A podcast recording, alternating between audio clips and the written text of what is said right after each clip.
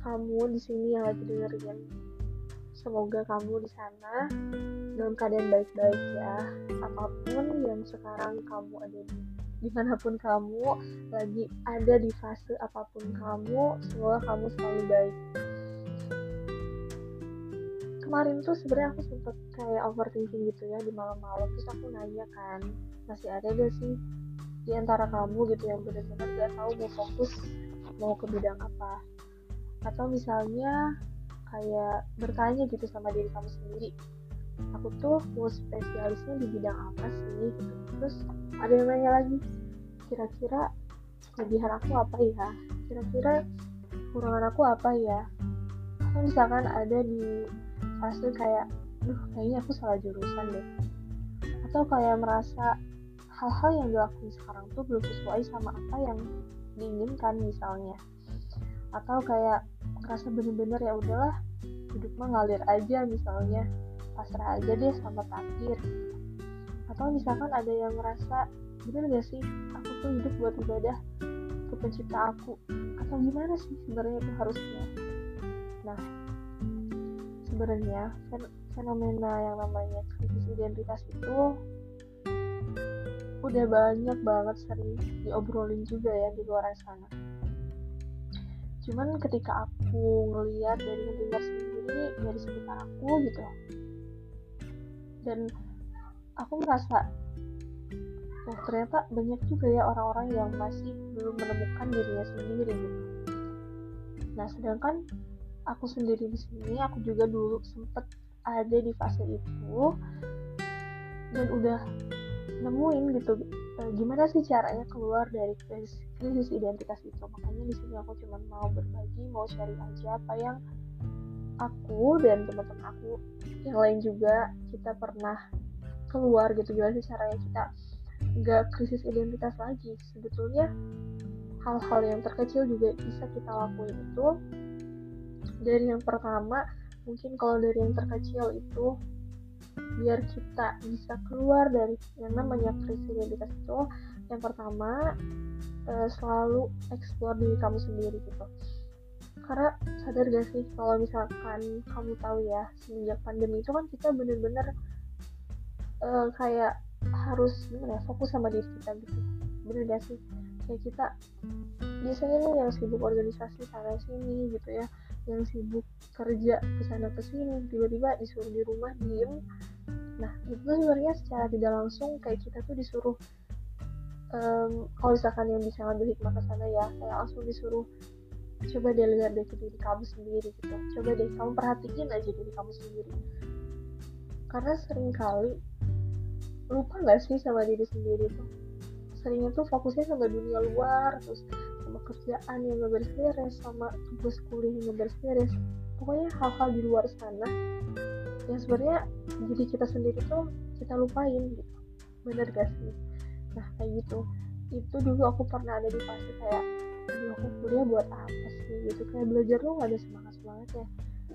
Tapi ketika aku nge-explore diri aku sendiri, hal-hal yang aku suka, itu aku ngerasa, wah ini aku nih, kayak bener ini nih yang namanya Alpiah tuh kayak gini gitu, bukan yang misalkan diem atau gimana. Tapi kayak ketika aku selalu explore sama diri aku sendiri, selalu lebih mencari tahu lagi nih, apa sih, gimana sih aku gitu, gimana sih sifat aku, apa sih kekurangannya, kelebihan aku tuh apa gitu. Itu sih sebenarnya greget ya, karena ketika kita mencari hal-hal yang ada dalam diri kita, emang sebenarnya itu nggak gampang. Aku juga ada prosesnya, aku ikut kelas sana sini, kelas kayak tentang diri gitu ya. Pokoknya aku kemarin sempet cari-cari tentang gimana sih cara menemukan kelebihan aku atau kekurangan aku. Dan yang pertama itu, yang menurut aku ini tuh impactnya gede banget gitu ya, buat orang-orang yang dia lagi di krisis identitas itu, dia punya purpose atau dia punya tujuan hidup dia.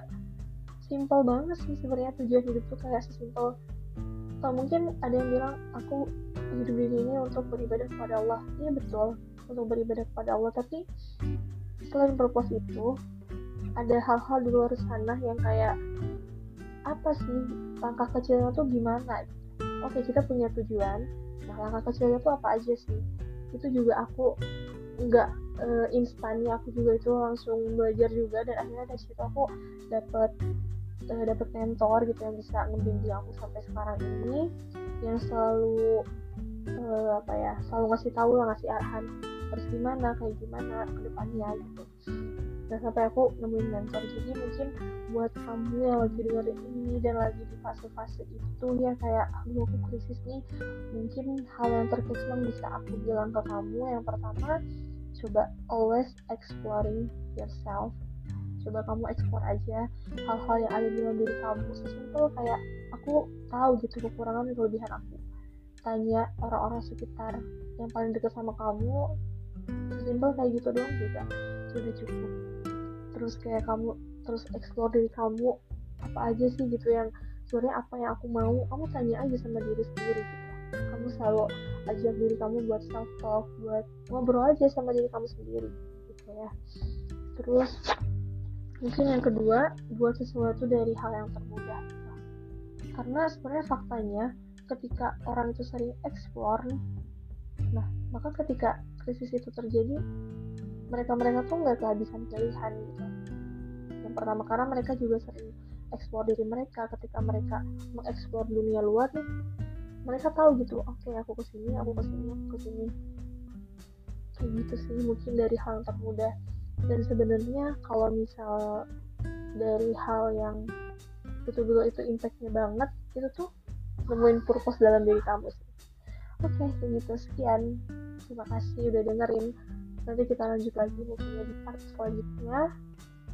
Untuk kamu yang lagi dengar ini dan lagi di krisis, coba dari hal yang termudah tadi yang kata aku, always exploring yourself. Dan yang kedua, create something the easier.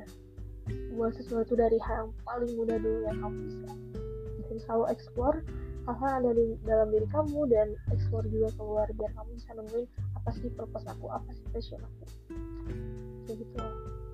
Oke, selamat sekian ya. Nanti semua kita bisa ngobrol lagi di podcast-podcast selanjutnya.